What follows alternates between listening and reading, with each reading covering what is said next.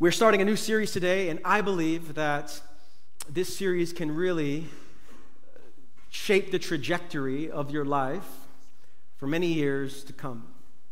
It's a series called Life Beneath the Surface Building a Strong Spirituality Without Denying Our Humanity. It's very easy in the name of Jesus to deny our humanity. It's very easy in the name of religion, in the name of spirituality, to deny what it means to be a human being. And so, what does it mean to look beneath the surface of our lives? What does it mean to examine what's happening in the world uh, beneath us where many people can't see, where we don't often see? And so, over the course of the next few weeks, we're going to be exploring particular topics and themes that, if we would open ourselves up to God in a fresh way, can lead to some profound transformation in our lives. And so, over the next few weeks, we're going to talk about things like the emotional life of Jesus. Go to that next slide for me. Uh, we're going to focus on things like anger and anxiety and grief and our family of origin and rhythms and solitude. And if we open ourselves up to what Jesus wants to do throughout the course of these weeks, I believe that we can start experiencing some transformative power and some freedom in some areas that maybe you've been stuck in for a long time. And so today we're going to focus on the emotional life of Jesus and what it means to incorporate and to pattern our lives after our Lord. The cross and our Lord is not, he's not, the cross is not just a symbol of salvation, it's the pattern for our lives. And Jesus is our pattern for our life. And so we're going to look at a few things today as we think about that. And, and more than anything, here's my hope as we look in this series. My hope is that we would grow in naming, recognizing, and managing our own feelings. Um, not naming, recognizing, and managing other people's feelings. Um, that we would grow in praying our feelings or praying through our feelings.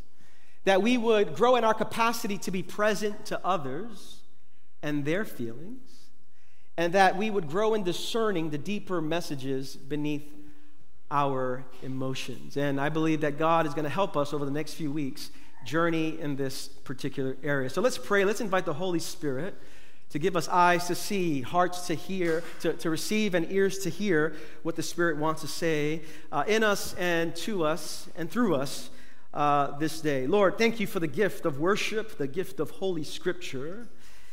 And I pray now that you would give us insight and revelation, that you would lead us on a new direction, a new trajectory, moving us towards freedom and healing and mercy and compassion, that we will live the kind of life that you dream for us to. And so we hold all these things before you. It's in the name of Jesus we pray. And everyone said, Amen. Amen. There's a question that gets asked every day. Sometimes you're the one who asks the question, sometimes the question is asked of you. It's a very human question, a question that is actually quite vulnerable if you think about it and give it the kind of thought that it really needs. The question is very simply How are you feeling? How are you feeling? It's a very vulnerable question. And it's a question that many of us have a hard time responding to with honesty. How are you feeling? I wonder as we begin this message today, if you could just take a note of this question How are you feeling today? When you came into church today, how are you feeling? Now, that question is hard for a number of reasons. It's hard to respond to that question because, number one, we often don't know how we're feeling. We, it's hard to get the word. We, we don't, our, our vocabulary for emotions sometimes can be so stunted that we really can't really name what exactly is it I'm feeling. It's also difficult, also difficult to respond to this question because when someone asks this question, how are you feeling? We often wonder to ourselves, are you safe enough for me to actually give an honest response to that question? I don't know if I want to tell you how I'm feeling. And so I'm not going to respond to that. Or the third reason why we have a hard time with that question is because if we're truly honest with ourselves, we think to ourselves, this is going to be a long conversation. And so the person was in the lobby saying, How you feeling? And you're like, Do I want to be here for the next hour or do I want to get lunch? Uh, let's get some lunch. Good, I'm doing great. Let's get some lunch here. And yet, what begins to happen is when we live our lives not truly responding to that question before God, before ourselves, before others, we end up living with masks. Now, we live in a generation now that's very familiar with wearing a particular kind of mask, but truthfully, it's very often where Christians are wearing masks on a regular basis. You know, Jesus had something to say about that in the New Testament. In the New Testament, Jesus would talk to religious leaders and he would recognize something about their lives, their duplicity, their, their hypocrisy. And what Jesus would call the religious leaders of the day were hypocrites. Now, it's a very offensive word. If you call someone a hypocrite, it's like, whoa, that's very offensive because a hypocrite is someone we believe who, who says one thing and does another. Or there's this like a double life, a hypocrisy to them, a duplicitousness to them. But when Jesus talks about hypocrisy, he's talking about someone who wears a mask on a stage. That's what the word hypocrisy means in this context. A hypocrite is a stage actor, a stage actor, someone who, who puts on a front before someone. And sometimes the reason the front is being put before them is because uh, there, I, there's no other way I know how to show up in the world. I, I, I need this script, I need to play a particular role, a particular character for you to like me. Therefore, I put on a mask. And many of us know what it's like to wear a mask. Where we don't really identify what's happening on the inside. There's a lack of congruence with what's happening on the inside and the outside. Therefore, we wear a mask. And yet, I believe Jesus wants to have us tear down these masks. Jesus wants to transform us, every aspect of our lives, especially our interior lives. Jesus is not just about behavior modification. Jesus is not just about you believing certain things about God and certain things about the Bible and saying, wow, you believe that? Perfect. You believe that Jesus is the Son of the living God? Perfect. You believe that Jesus was raised from the dead? Perfect. You believe that Jesus is the only way to salvation? Perfect. Jesus doesn't just want us to believe things in our head, He wants to transform us deep beneath the surface of our lives. Jesus wants to transform every aspect of our lives, especially our inner life.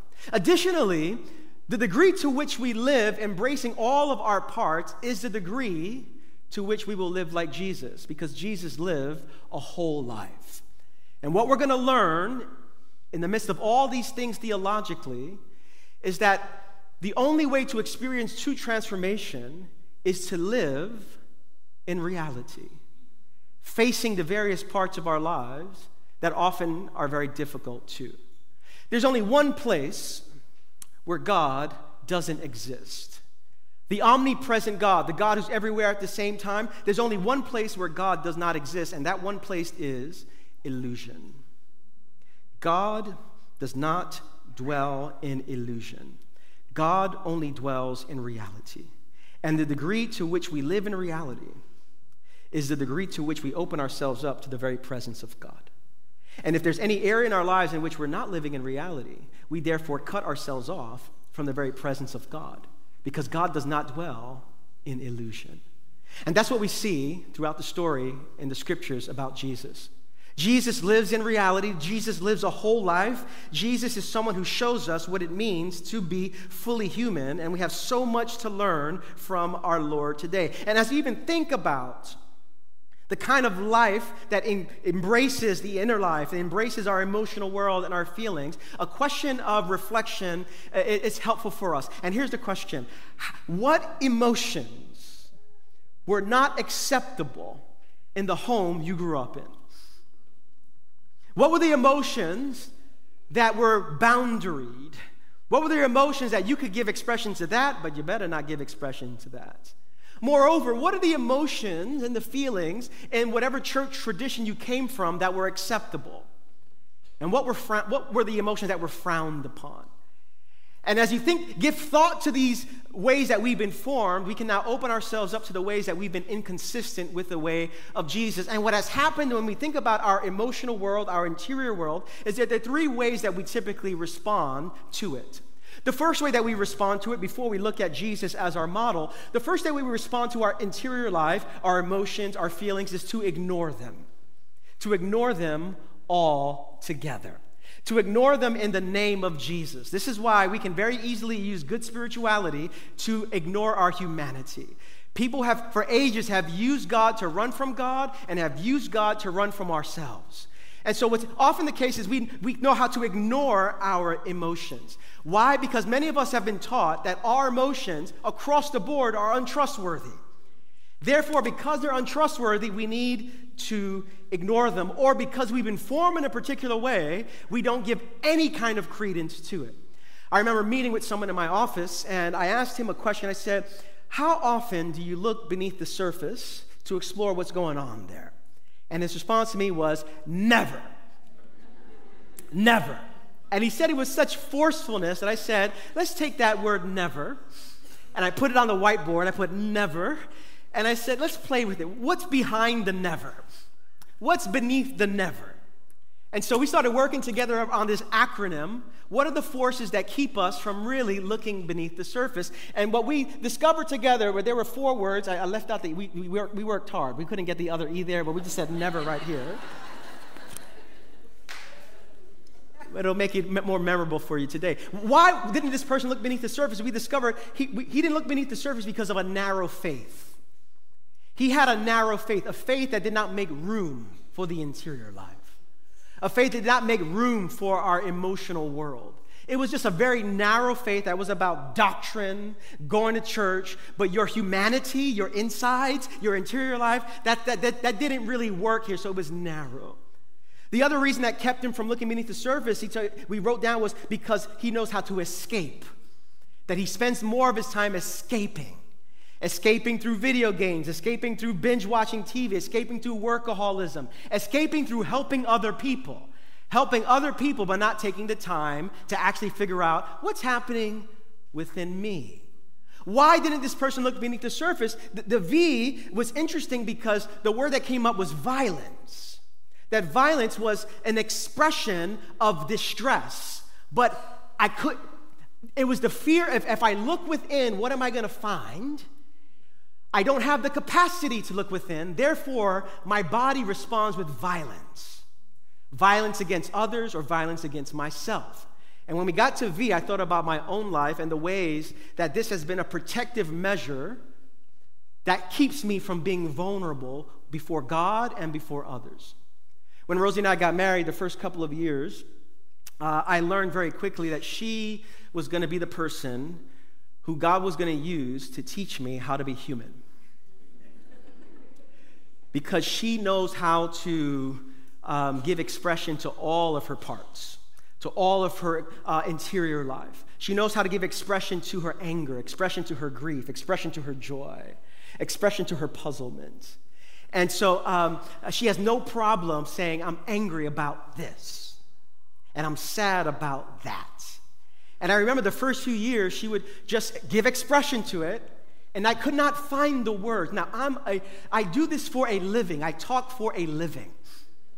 I'm a public speaker, been doing it for many, many years. I could find words, I can make up words, I can create acronyms, I could do all the rest. But when it came to communicating in the kitchen, it was just like, ah, I just, what am I going to say? And I remember one day we were having a conflict. I don't remember what it was about, but she was giving expression to her own frustration.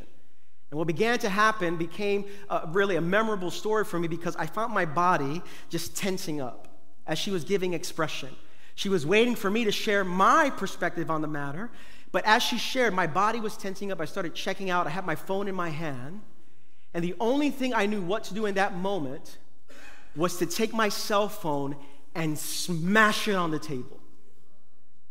The only thing I knew what to do in that moment. And so I take my cell phone, I smash, I mean, smash it, the, the glass shatters. I take my phone and I walk out and on Queens Boulevard go for a long walk. Now she's shocked in the process. I get back an hour later, I, I sitting in the bench, I think to myself, there's got to be a better way. Number one, that phone was expensive. That phone was expensive. Come on. I was like, I got to save up money again. This is ridiculous. This, is, this was an expensive decision I just made right now. But number two, I was divided against myself. And violence became a way that kept me from being vulnerable. You know, the world is filled with lots of violent people, and those violent people are very afraid to being vulnerable. When I think when I see violence in people, I see this is someone who's afraid to open up to someone else with vulnerability. And so the only thing we know how to do is violence. That R, as we talk about the R, we talk about rationalization. That's very easy to live in the head, but not from the heart. And so, never, I, wonder for some of us, this is where we've been. We just ignore our emotions. For others of us, we're not, we don't ignore our emotions, we are immersed in our emotions. You have no problem accessing your emotions. The problem, however, is that there's often a disproportionate response to life. You're marked by reactivity and emotionality, where you're not able to step back and say, What's really happening inside of me? And so, have you ever overreacted to something uh, uh where it was a disproportionate response to something, and you found yourself screaming, or found yourself um, angry, or found yourself like this, like this was the event, and it didn't seem on the surface to be a really big event, but then you found yourself one minute later doing something else. Maybe this was in the supermarket. Maybe you blew up at your kids in the supermarket. Uh, anybody else? No, uh, maybe you did something else. You, something happened, and it's just like, whoa, I'm just so immersed in reactivity and immersed in emotionality that I can't step out of myself for a moment and go, what's really happening here? And so for some of us, we ignore it. For others, we are immersed in it. But what we're invited into is to integrate it. What does it mean to integrate? It doesn't mean that we're robots. It doesn't mean that we don't feel, but it means that we are integrating our life and our faith and our relationship with God and our relationship with others. And this is what we see with our Lord Jesus Christ. Jesus shows us what it means to be human, to integrate every aspect of our lives. And it's important for a moment to theologically think about the humanity of our Lord. It's very easy to focus as followers of Jesus on his divinity, that he is the Son of the living God. And we give praise because he is the Son of the living God. He is Redeemer, Alpha and Omega, Savior of the world. We often focus on the divinity of Jesus Christ, and with good reason, because he's the rescuer, the forgiver, the Savior of the world. But it is very easy to focus on the divinity of Jesus to the point that we really forget his humanity that he was as the, the pure, true human being. That Jesus shows us what it means to be human. Jesus feels all the feelings. He is as human as you are going to be. Have you ever thought for a moment, Jesus used the bathroom just like you do? Thank you, Melanie, because because we should praise God for that. That's how human he is. And some of you are like, well, wait, you're just crossing the line now, Pastor Rich. I don't know. He went to the bathroom just like you did. That's how human he is. And when you look at Jesus today, as we look at kind of his life, I want to give a cursory kind of look at his emotional life. And there's four particular areas of Scripture where we get a good picture about Jesus' interior life and how he was able to integrate all of it in his life before the Father. Jesus had a clear understanding of what it meant to be human, so much so that he did not have to hide away parts from others. For example, Jesus knew what it was like to grieve, to feel great pain and sadness. If you're looking to start memorizing the Bible, this is the best place to start. Here, here it is. Jesus wept, John 11 35. You're off to a great start. Jesus wept. In those two words, we have profound theology. In those two words, we have a profound understanding of what it means to be human. And we need this word because for some of us, we have never felt safe to show tears before other people. For some of us, whenever a tear comes down, you start apologizing. Whenever tears come down, you know, the inclination for many people, and I'm not saying it's, it's, it's bad necessarily, sometimes it's helpful. The inclination for many of us, myself included, is whenever tears come down, the, the first thing we do is grab, grab a tissue. It, it seems like an act of kindness, but at the same time, I wonder what a message like that communicates as well, implicitly or subconsciously, that the tears somehow need to be stopped here, as opposed to, no, sometimes the tears just need to fall. Jesus grieves, his, his friend dies.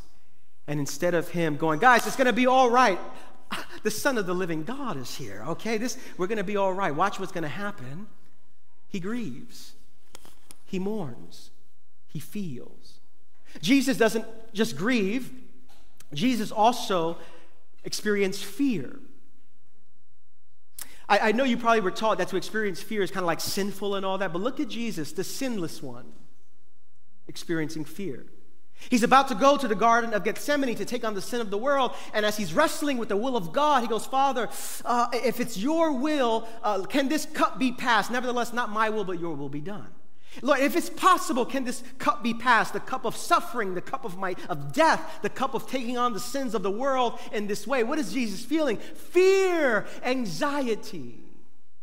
Our Lord knows what it's like to be afraid. And I wonder when's the last time you honestly looked at someone and said, I'm scared here. I'm afraid. I'm anxious. And instead, in the name of Jesus, in the name of positive thinking, we don't live in reality. Jesus understands what it means to fear. Jesus also understands what it means to be angry. And this might be one where Christians are most notorious for just lying about.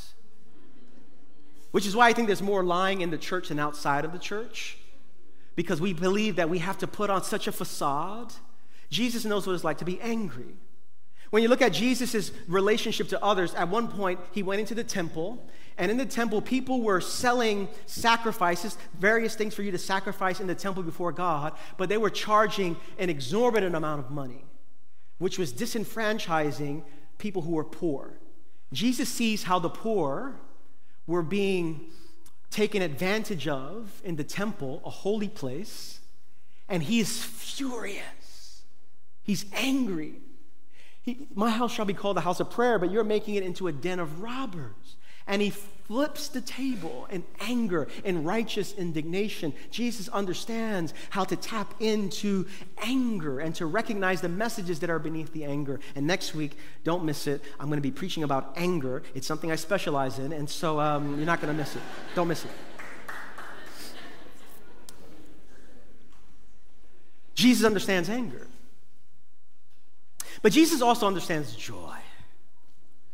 You don't have any of scriptures that say Jesus laughed, but there's plenty of places in the scriptures where Jesus talks about joy, a deeper sense of delight in God. I have told you so that my joy may be in you and your joy may be complete. He talks about, I'm giving you my joy, my joy, my joy. His first miracle was not in a temple, his first miracle was at a wedding, making wine a, a sign of joy and abundance, turning water into wine. Jesus navigates the entirety of his life the fear, the anger, the anxiety, the joy. And he holds it together, not compartmentalizing, holds it together, and he invites us to do the same. To hold these aspects to us. And so let me ask you, as we think about joy and fear and anger and, and, and, and, and, and anxiety and all the rest, where do you have a hard time feeling this? For some of you, you came from a home, you came from a particular cultural background that gave no room for grief gave no room for anger. If you're going to be angry, don't be angry in my presence. Be angry somewhere else. No room for anxiety. For some people, no room for joy.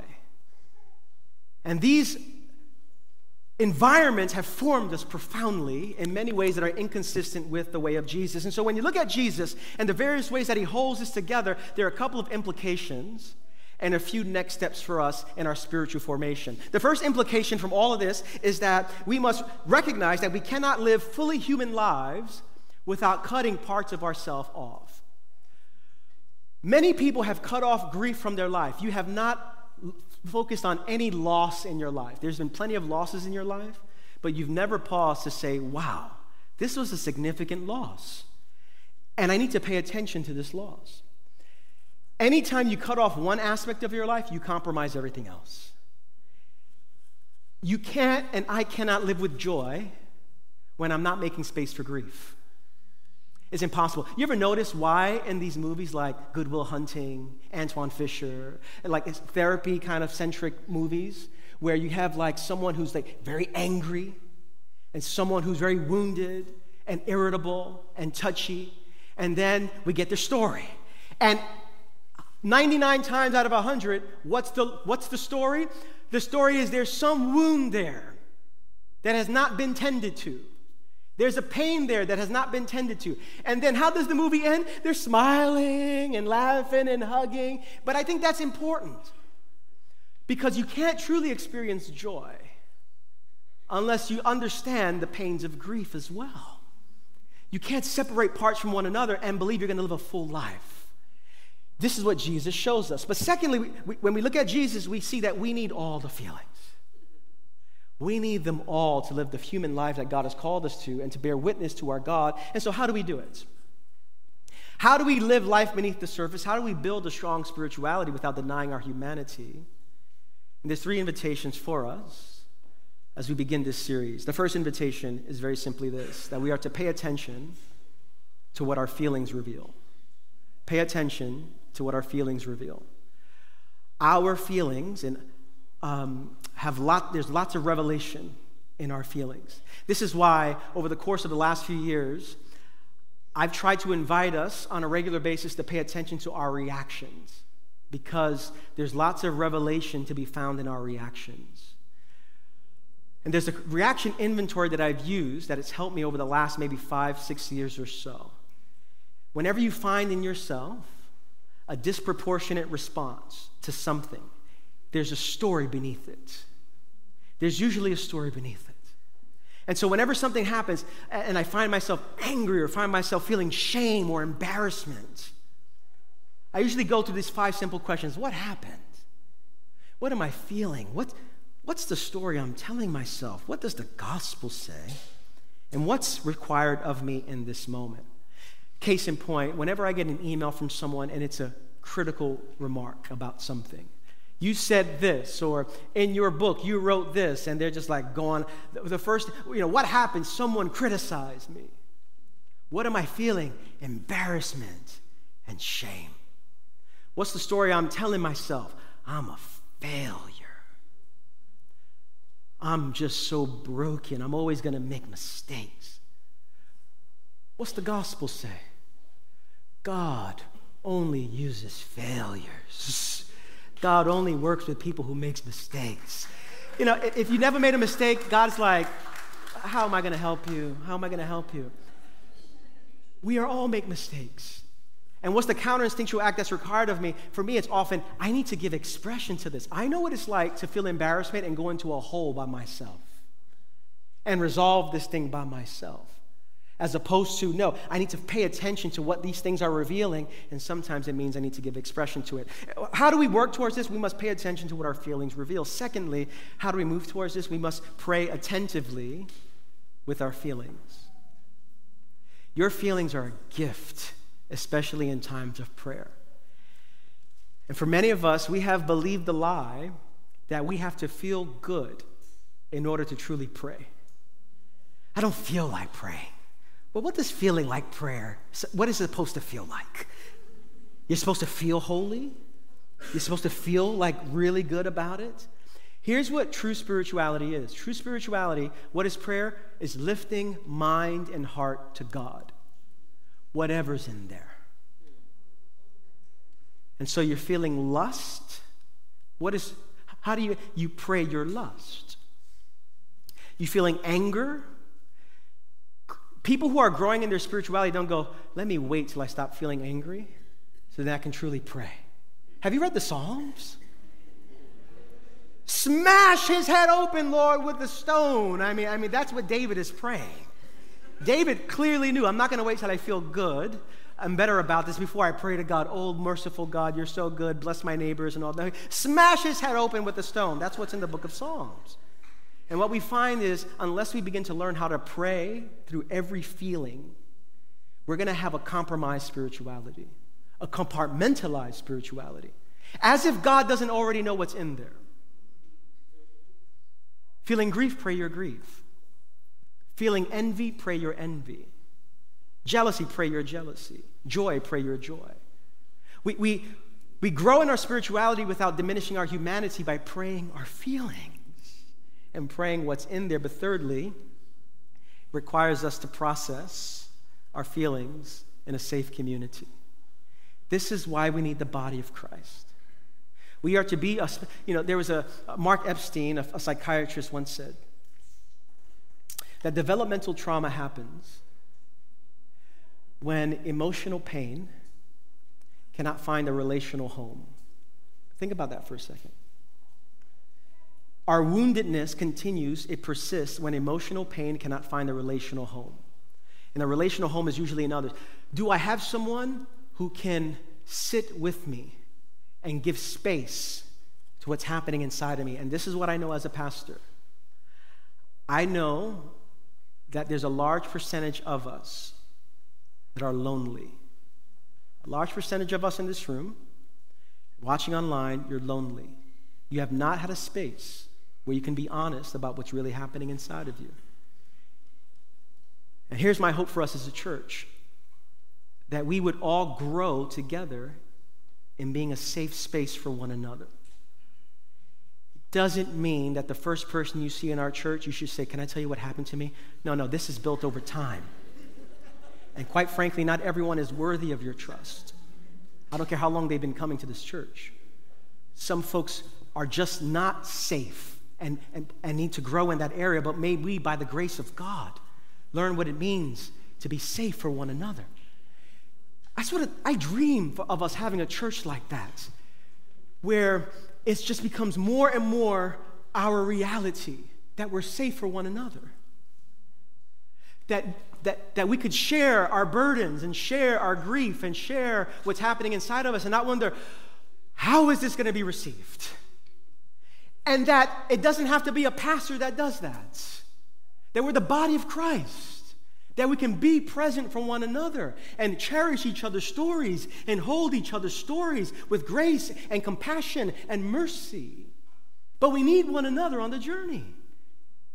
And my hope is that we would learn throughout this series to find spaces where we can be that for each other. I love the gift of therapy.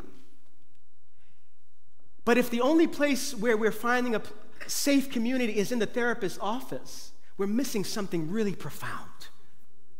We're to be that for one another. Now, as we close here, and then we're going to take communion, receive communion, why don't we do this? Why don't we look beneath the surface?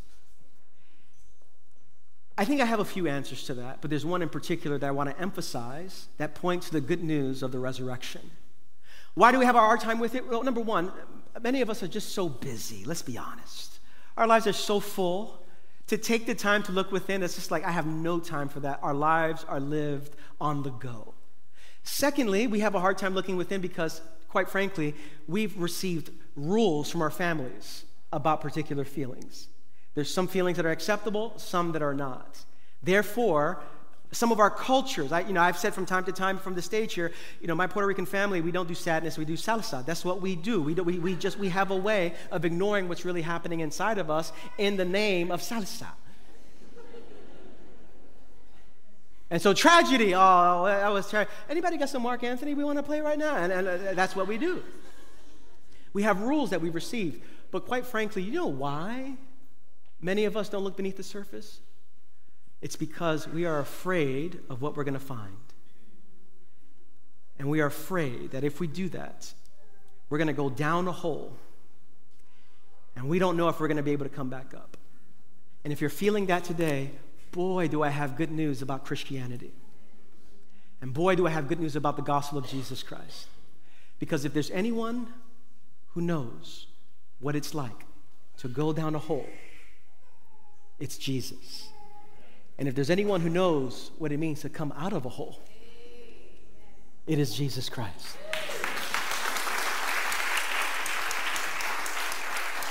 If there's anyone who knows what it's like to go in a pit, it's Jesus.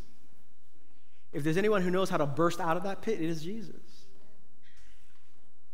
And he goes with us. This is what a German theologian by the name of Andreas Ebert, I want you to receive these words over your life today. He says, Many of us avoid the path of looking within because they are afraid of being swallowed up by their own abysses. But Christians have confidence that Christ has lived through all the abysses of human life and that he goes with us when we dare to engage in sincere confrontation with ourselves. Because God loves us unconditionally, along with our dark sides, we don't need to dodge ourselves. In the light of this love, the pain of self knowledge can be at the same time the beginning of our healing. This is what Christians profess. We profess that Jesus Christ is with us right here, right now. We profess that the Holy Spirit now dwells among us. We profess that we can, in the name of Jesus and through the power of the Holy Spirit, not have to avoid ourselves. That because Jesus Christ has been to the deepest, darkest pit and knows his way out of that deep, dark pit, he can let your life be marked by resurrection power as well.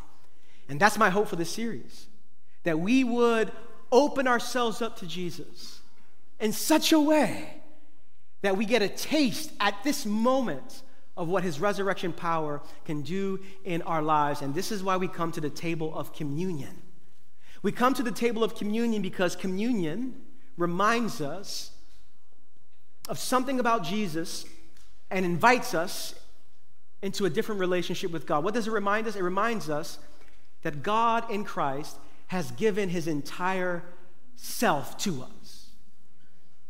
When we take the bread and we receive the cup, Jesus, we are reminded, he gave his body for you, his entire life for you. He didn't hold anything back, he died for you. Communion, we receive the bread and the cup, and here's the invitation God says, Would you do the same for me? Would you not hold back certain parts of yourself? I gave you my entire life. Would you surrender your entire life to me? And that's what communion invites us into. And I believe God wants to begin to supernaturally, as we take the bread and, and, and receive the cup, to begin to supernaturally and, and mystically begin to change the trajectory of our lives as we begin to offer our entire selves to Jesus. Let's pray together.